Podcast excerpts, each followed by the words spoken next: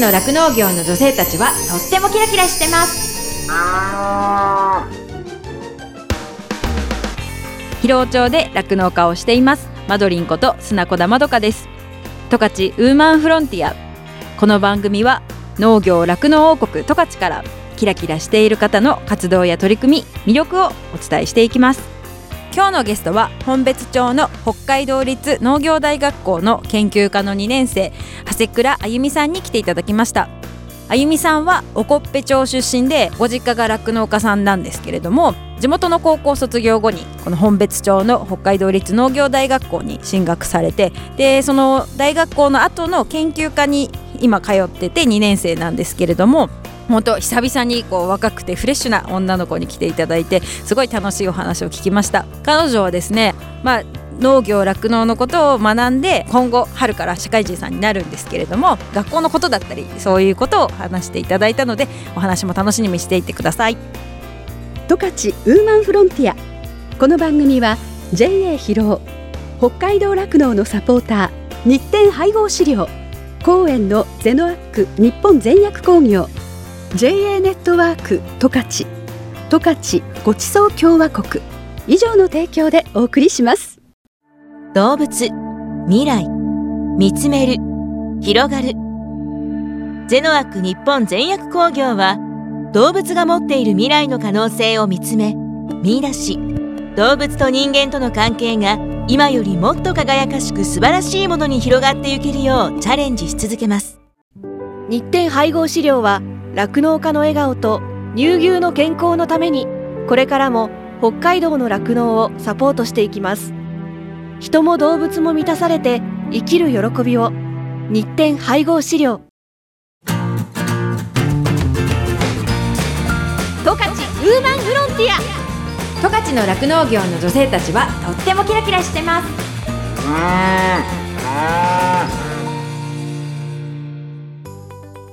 今回ねその研究科を卒業してこれから春からね社会人になるあゆみさんなんですけれども卒業後はどこに就職するとかっていうふうに決まってるんですか？あ地元のおこっぺ町の今年から指導し始めるというか、えあそうなんですか？そううん研修牧場うん。のファーム友という会社に勤めますというかへええこれからまだ始まってないっていうことなのかな？3月4月から始まるんですよあじゃあ本当に立ったばっかりで牛もこれから買ってくる。あそうなんだ。ええある意味楽しみだけど結構緊張するねなんか。まあ施設はなんか新しいんだろうからちょっとそれもいいのかなと思うけどまだその牧場として本当スタートし始めたかどうかぐらいの時に入るってことだから他にもね働く人はもちろんいるんだろうけどその人たちとまあ一緒に作り出していく意味では楽しみだけどどういうふうにしていったらいいかっていうのをみんなが模索していく時だからまあ難しくはあるのかもしれないよね。そうですね。でもそこはロボットも入ってて、うん。パーラーもあってっていうところなので、ロボットとパーラーと実習行っててよかったなと思って。ね。その搾乳ロボットも扱うし、まあ、ロボットとともにそのミルキングパーラーといってね。そういうところと2つの施設を兼ね備えたってことは、結構大きな牧場ってことなのかな、まあそこでね、まあ、経験はあっても実際ね何ヶ月かいたっていうのと元ずっといるっていうのはまたちょっと違うのかもしれないからそういう意味では、まあ、これからだから、まあ、楽しみは楽しみっていう感じだしね。しかもご実家もね近いんですもんね。はい。家から5分ぐらいの。と ころでやっぱり親の目とかもあるんで、うんうん。もうより一層頑張るぞっていあう気持ちでいっぱいというか、あんまり変なことで変なことしないですけど こうちょっと変なことできないなっていう。まあねあそこのところの娘さんがって言われちゃうもんねどうしてもね。なんかいろいろモヤモヤしたとかねちょっとなんかこう家に帰りたいとかちょっと今日はお母さんのご飯食べたいと思ったらこうさっと帰れるしね。そういう意味ではいいのかなと思うし初の一人暮らしですしね、家から5分だけど一人暮らしするっていうね。はい。まあでもね近い方がこう何かとまあ便利なところもいっぱいありますからね。まあ新生活だからもうこれからねなんかそういうふうにこう一人暮らしもどういうふうにしようってワクワクしてるところでもあるのかなっていうふうに思います、いいですね。はい。今回ちょっとすごいいろいろまあ考えさせるところでもあったなって私個人的には思うんですけどまあその私の中ではねその就職していろいろ経験積んだらこうねご実家を継ぐのかなとかいろいろ思ったりもしてるんですけれどもやっぱこうあゆみさんはあゆみさんで思うことがあるんですもんね。はい。家を例えばだよ。例えば家を継ぐとしたらお婿さんをもらわなきゃだとかそういうこととかもこうどうしてもつきまとってくると思うんですよね。なんか例えば自分が後継者の女の子となったらそれこそ自分の関わってるお友達でもそういう子たちは結構いてでもやっぱり同じような思い出というかなんかその酪農を一緒に楽しんでやりやってくれるとかやりたいっていう人とこれからちゃんと出会えるかどうかもねわからないっていうそうそういう不安がすをすごい抱えてはいるんだよね。はい。それってすごくわかるって私の言い方でもちょっと良くないのかもしれないけどでもやっぱり来てもらうとなると自分はさ慣れ親しんだ実家で仕事をすると例えばねなっても合わせるっていうかそこまでなんていうの巻き込んでいいのかなみたいなそういうなんていうの不安というか、っていうのはなんかずっと考えちゃうんだもんね。そうですね。うーん。酪農に関わらずこう女の人うん。で女性の方で家を継ぐっていう人たちにつきまとうっていうか、うんうん。そういう問題は酪農を外してうん。あるのかなと思って、うんうんうんえなんかすごいお大きな大それた話になっちゃうんですけど、うん。うん、もっと女の人がお嫁さんに行くんじゃなくて、うん。お婿さんが来るっていう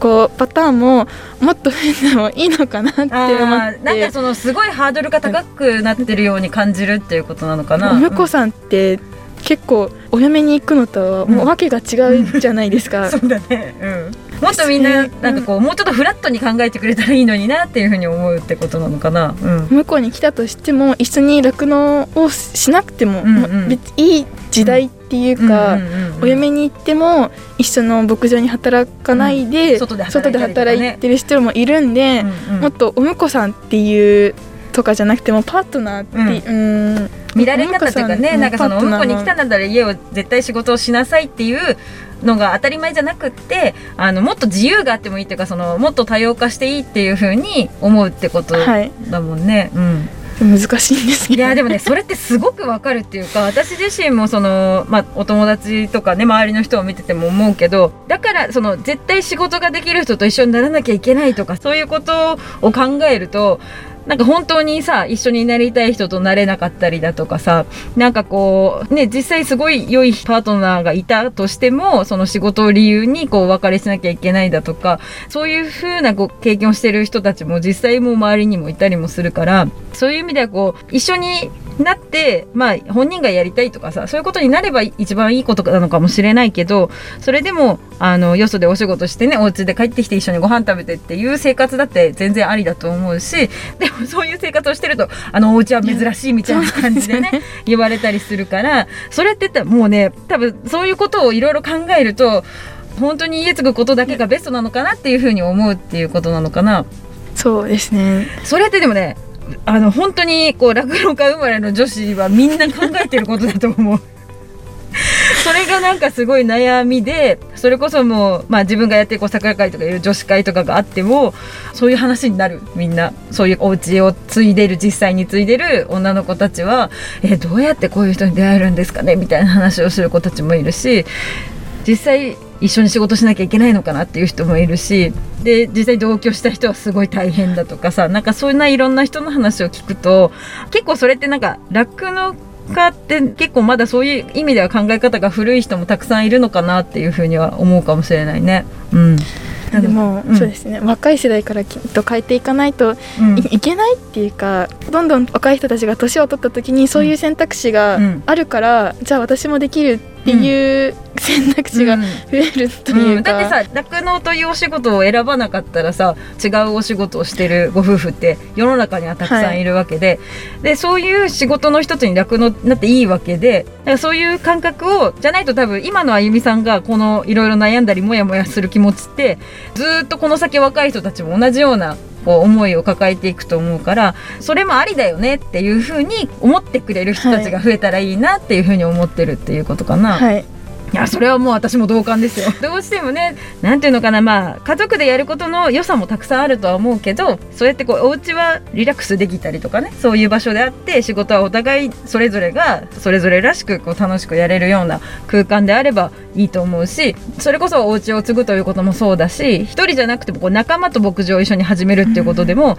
全然ダメじゃないとは思ってて、はい。そういうやり方も今後その今でさえさ酪農だってこう搾乳ロボット入れますとかパーラーとか放牧とかいろんなやり方があってみんなそれぞれこう多様化しているからその形態もどんどん多様化していくのもいいことというかそういう風になっていって当然というかねそういう風になっていくことがいいのかなっていう風にも思うからあゆみさんのね今考えてることは決して間違いでもないないしそれこそなんか今ねこれから卒業してこう働き出した牧場でもいろんなことを感じると思うからそれを例えばだよこう何年後かに今のその働いてる牧場を見た時とかさそれでその実家も近いだろうから見る機会もいっぱいあると思うしだからそれのなんかお互いいいところを実家でも生かしたいしとかっていうのは多分絶対思ってると思うからそういう意味でこう仕事も自分らしく楽しく取り組めるようにやっていったらいいなと思うしその間でね一緒になりたいと思う人に出会えるかもしれないからそんな時に自分たちのなりたい姿でこう生活していけたらいいなっていうふうには思うよね。そうですね、うん でもすごいその悩みというか考えを聞いた時に分かるってすごい思ったかな。自分とか自分の周りの人とかもそれでずっとこうご縁がなくてみたいな人とかもいっぱいあったりとかしてたからみんなが持つものなのかなっていうふうには思ってます。そうですね。なんか結婚願望がない人とかも、うん。継ぐためには相手がいないとみたいなこう自分の人生を相手に左右されちゃうのがどうしてもちょっとそれに抵抗があるっていうか、うんうんうんうん。私もなんかある学生さんとお話しした時にある女の子なんだけど将来ね新規首脳私したいんだけどあの結婚しなきゃダメですか？みたいなこと言われて別にそのそれがダメっていうわけじゃないんだけどでも結局そのいろんな人にさその新規首脳したいです相談した時にあ女だからやめとけとか女だからそんなことできないとかっていうふうにどうしても今でもやっぱ言われることが多くってこれだけさ先ほど言ってた学生さん学校にね入ってきて興味があって入ってくる女子がいっぱいいるのに将来になりたいって言った時にその挑戦できるチャンスももらえないっていうのは絶対もったいないしこの業界にとって良くないことだからそこを根本をみんなでこうさ価値観みたいなものを少しずつちょっと柔らかくしていかないと今後にとっても良くないのかなっていうふうに思うので今回そのあゆみさんの話を聞いて改めてそれを感じたので何かこう自分たちでもできることというか伝え方というか呼びかけというかそういうふうにもしていかなきゃいけないなって思いました。はい。はい。ちっちゃい時のエピソードありますか、うん。ありますか？あ私そうだね。ちっちゃい時はあの本当に学校小学校上がる前か上がったばっかりぐらいの時は牛舎に行かないと親がいないからで仕事もさ大してできないじゃない。だからなんか牛のずっと絵を描いててそれをなんか仕事中のお父さんに見せに行ってそれがダメだとか言ってまた書き直してとかっていうのをなんかやってて牛の足はこう2本だみたいな感じが言ってそんなのを見せてこう合格点をもらった時にすごい嬉しいっていうふうに思った記憶があったりとか「お前の牛だぞ」って言って多分子供うち4人兄弟なんだけど4人にそれぞれに牛を買ってくれたことがあってまあ本当はどうか分かんない。よ名義は誰かちょっと全然分かんないんだけど これはお前の牛だぞみたいな感じで言われた時があってそれからもうその子だけに会いにこう毎日牛舎行ったりとか その子がすっごいね目が飛び出てた牛だったんだよね。だからその真似とかすごいしてた。で本当にちっちゃい時それが当たり前っていうかそのさお家に牛がいるのが当たり前だったから全然嫌だとかは全くなかったんだけど やっぱりその思春期の時とかあとさ自分家はそのスクールバスでお家通ってんだけどやっぱ春になるとさ畑とかすごい粉膜が臭いじゃない。それをスクールバスの同級生とかに「お前んち臭い」とか言われてて だからこう酪農家ってあんまりいいイメージ持たれてないんだっていう時にもうトラウマというかそういう風になっちゃってだから小学校中学校の時とかもお手伝いしてたけど友達に言えなくてて家の仕事をしてるとか家の仕事してそのテレビ見れなかったとか言えなかったって思ってなんかそのテレビ見たいかったテレビ全部録画して仕事終わってからこうなんか夜な夜な見るとか。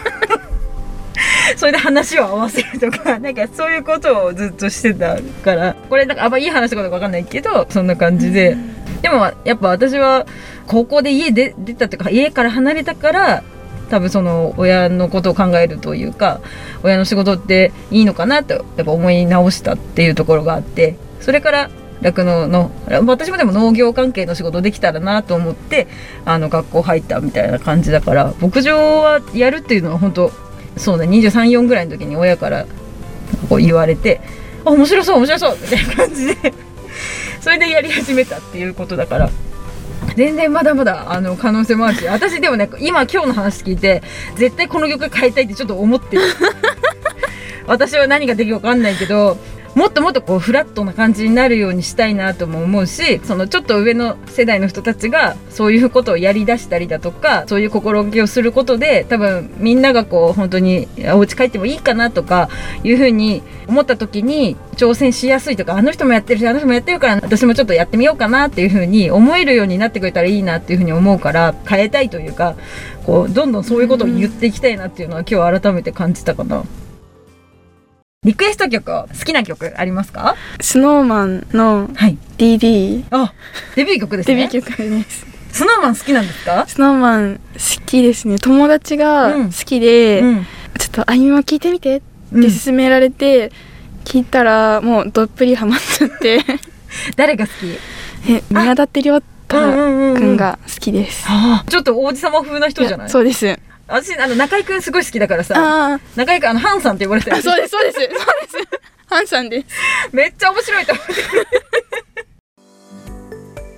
農業大学校の農大生って基本的にバイトしてる人がいっぱいいると思うんだけど何のバイトをしてるんですか？近くの農家さんに行って搾乳バイトをしています。すごいですよね。え今あゆみさんが行ってる農家さんには学生さん何人ぐらい行ってるんですか？4人ぐらい。4人ぐらい行っててでそれがシフト制ではい。こう行ける時と行けない時で大体朝は何時から？5時半から。5時半から2時間？2時間ぐらい、まあ8時ぐらいには学校に帰ってきてみたいな感じ。それでまあ準備して学校行くみたいな感じで。っていう方がバイトの時は5時ぐは5らい時から行ってっていう感じなんだ。はいね、それでね聞いたらすごいのがそのバイトのシフトでさえももう学生さんが組んでるバイトリーダーが組んでるんですもんね。はい。なんていうのかな私すごい本別町の酪農家さんすごい農大生に助けられてるなっていうのをすごい感じたんですけど本当にだって一クラス酪農家でまあ例えば30人ぐらいいて1年生2年生かまあ60人ぐらいまあみんながするかどうかは限らないけどあと研究家の子もいるからそれがね本別町の酪農家にもいろんなところにこうバイトに行ってるってことですもんねはい。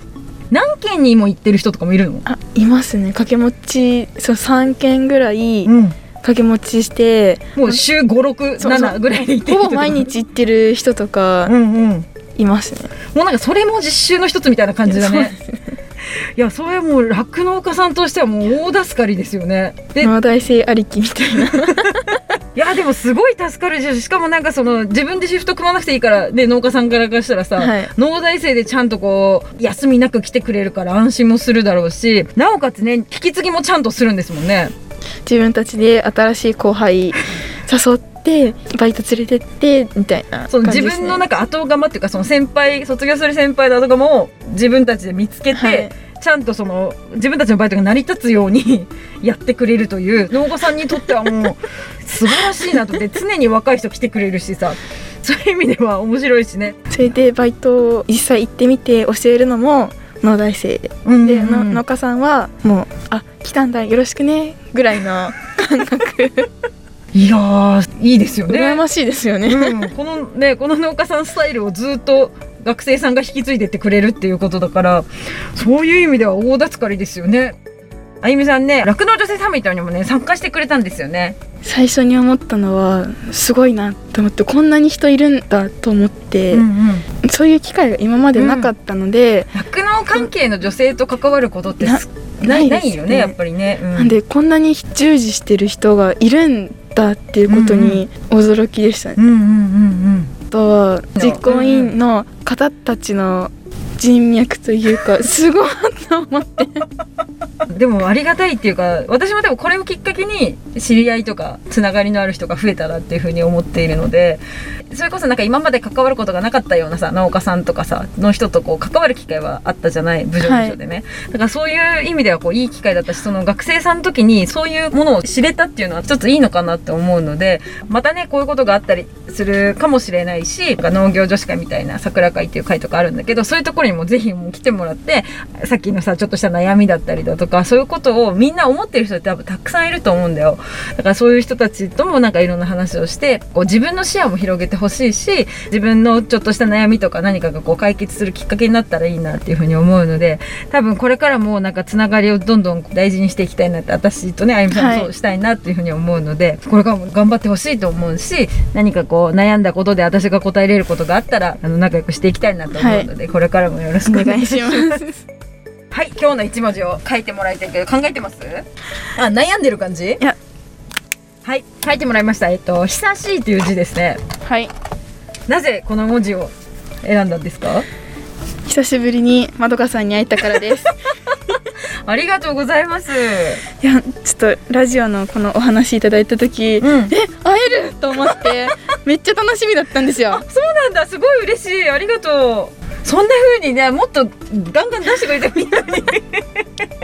そうなんだ。いや、本当久しぶりでしたね。はいサミット以来だから1年ちょっとぶりぐらいだね、そうですねんでもあの時もあんま喋れてなかったしね。うん。今日は楽しみに来てましたあ、嬉しいです。十勝ウーマンフロンティア十勝の酪農業の女性たちはとってもキラキラしてます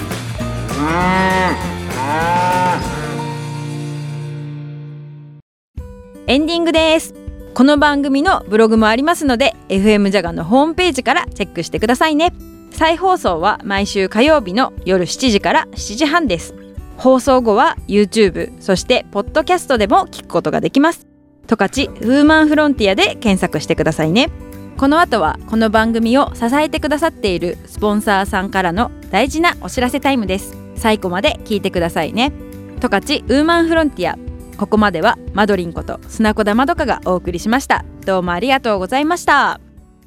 JA 陸別町からのご案内です。陸別町は網走市町の桶戸町訓熱府町津別町に隣接する十勝で一番北の町です。周囲を山々に囲まれた美しい盆地で冬は最低気温がマイナス30度前後まで冷え込み日本一寒い町として全国的にも有名です。JA 陸別町では生乳生産を中心に和牛の飼育生産小麦天菜などを生産しています。生乳生産は日本一寒く厳しい気象条件の中で安心安全な生乳を提供するため十勝管内初となる自治体直営の JA 出資型酪農法人の設立など生乳生産の基盤強化に取り組んできました。陸別町で生産した生乳は町内の農畜産物加工研修センターで65度で30分以上の低温殺菌をし成分無調整牛乳陸別低温殺菌牛乳として販売しています。陸別低温殺菌牛乳の販売日は月1回から2回と少ないため希少価値の高い商品で陸別町内でのみの販売となりますが陸別町観光物産館道の駅では地方発送も受け付けています。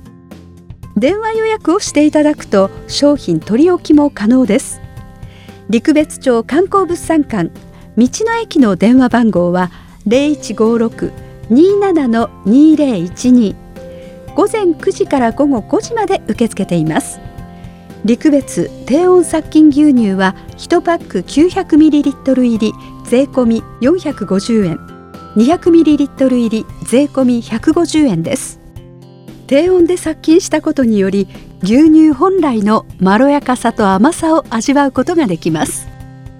日本一寒い町陸別で育った自然の味をぜひ味わってみてください。JA 陸別町からのご案内でした。日展配合飼料から大切な子牛に 6g のおまじない。哺乳子牛用サプリメント子牛の味方のご案内です。子牛の味方は初乳に含まれる免疫グロブリンの吸収率を高めるオリゴ糖を原料とする子牛用サプリメント。免疫グロブリンは出生後の子牛が初乳を飲むことで吸収しますが出生後24時間を過ぎると免疫グロブリンの吸収ができなくなってしまいます。子牛に初乳に含まれる免疫グロブリンをできるだけ早く多く吸収させることは子牛の健康な成長のためにとても重要です。日展配合飼料の子牛の味方は初乳中の免疫グロブリンの吸収をサポートするサプリメント。使い方は簡単です。初乳に子牛の味方を一歩を混ぜて飲ませるだけ。分娩後1回目と2回目の哺乳の時にご使用ください。免疫グロブリンの吸収を高め感染症などからあなたの子牛を守ります。子牛の健やかな成長のために 6g のおまじない子牛の味方は日展配合飼料から発売中です。日展配合飼料からのお知らせでした。JA 疲労からのお知らせです。疲労町では新規就農希望者を募集しています。現在疲労町の酪農家の半数以上が新規就農者によって経営されており道内有数の新規就農受け入れ地域となっています。将来酪農家になりたい。動物が好き。酪農に興味があるなどまずは農業のきっかけを疲労町から始めてみませんか？大切なのは酪農をしたい。酪農経営をするという夢を諦めないことです。サンタの町広労町があなたの夢を応援します。詳しくは JA 広労内の広労町担い手センター電話番号01558の2121までお問い合わせください。広労町は新規収納を目指す皆さんをお待ちしています。JA 広労からのお知らせでした。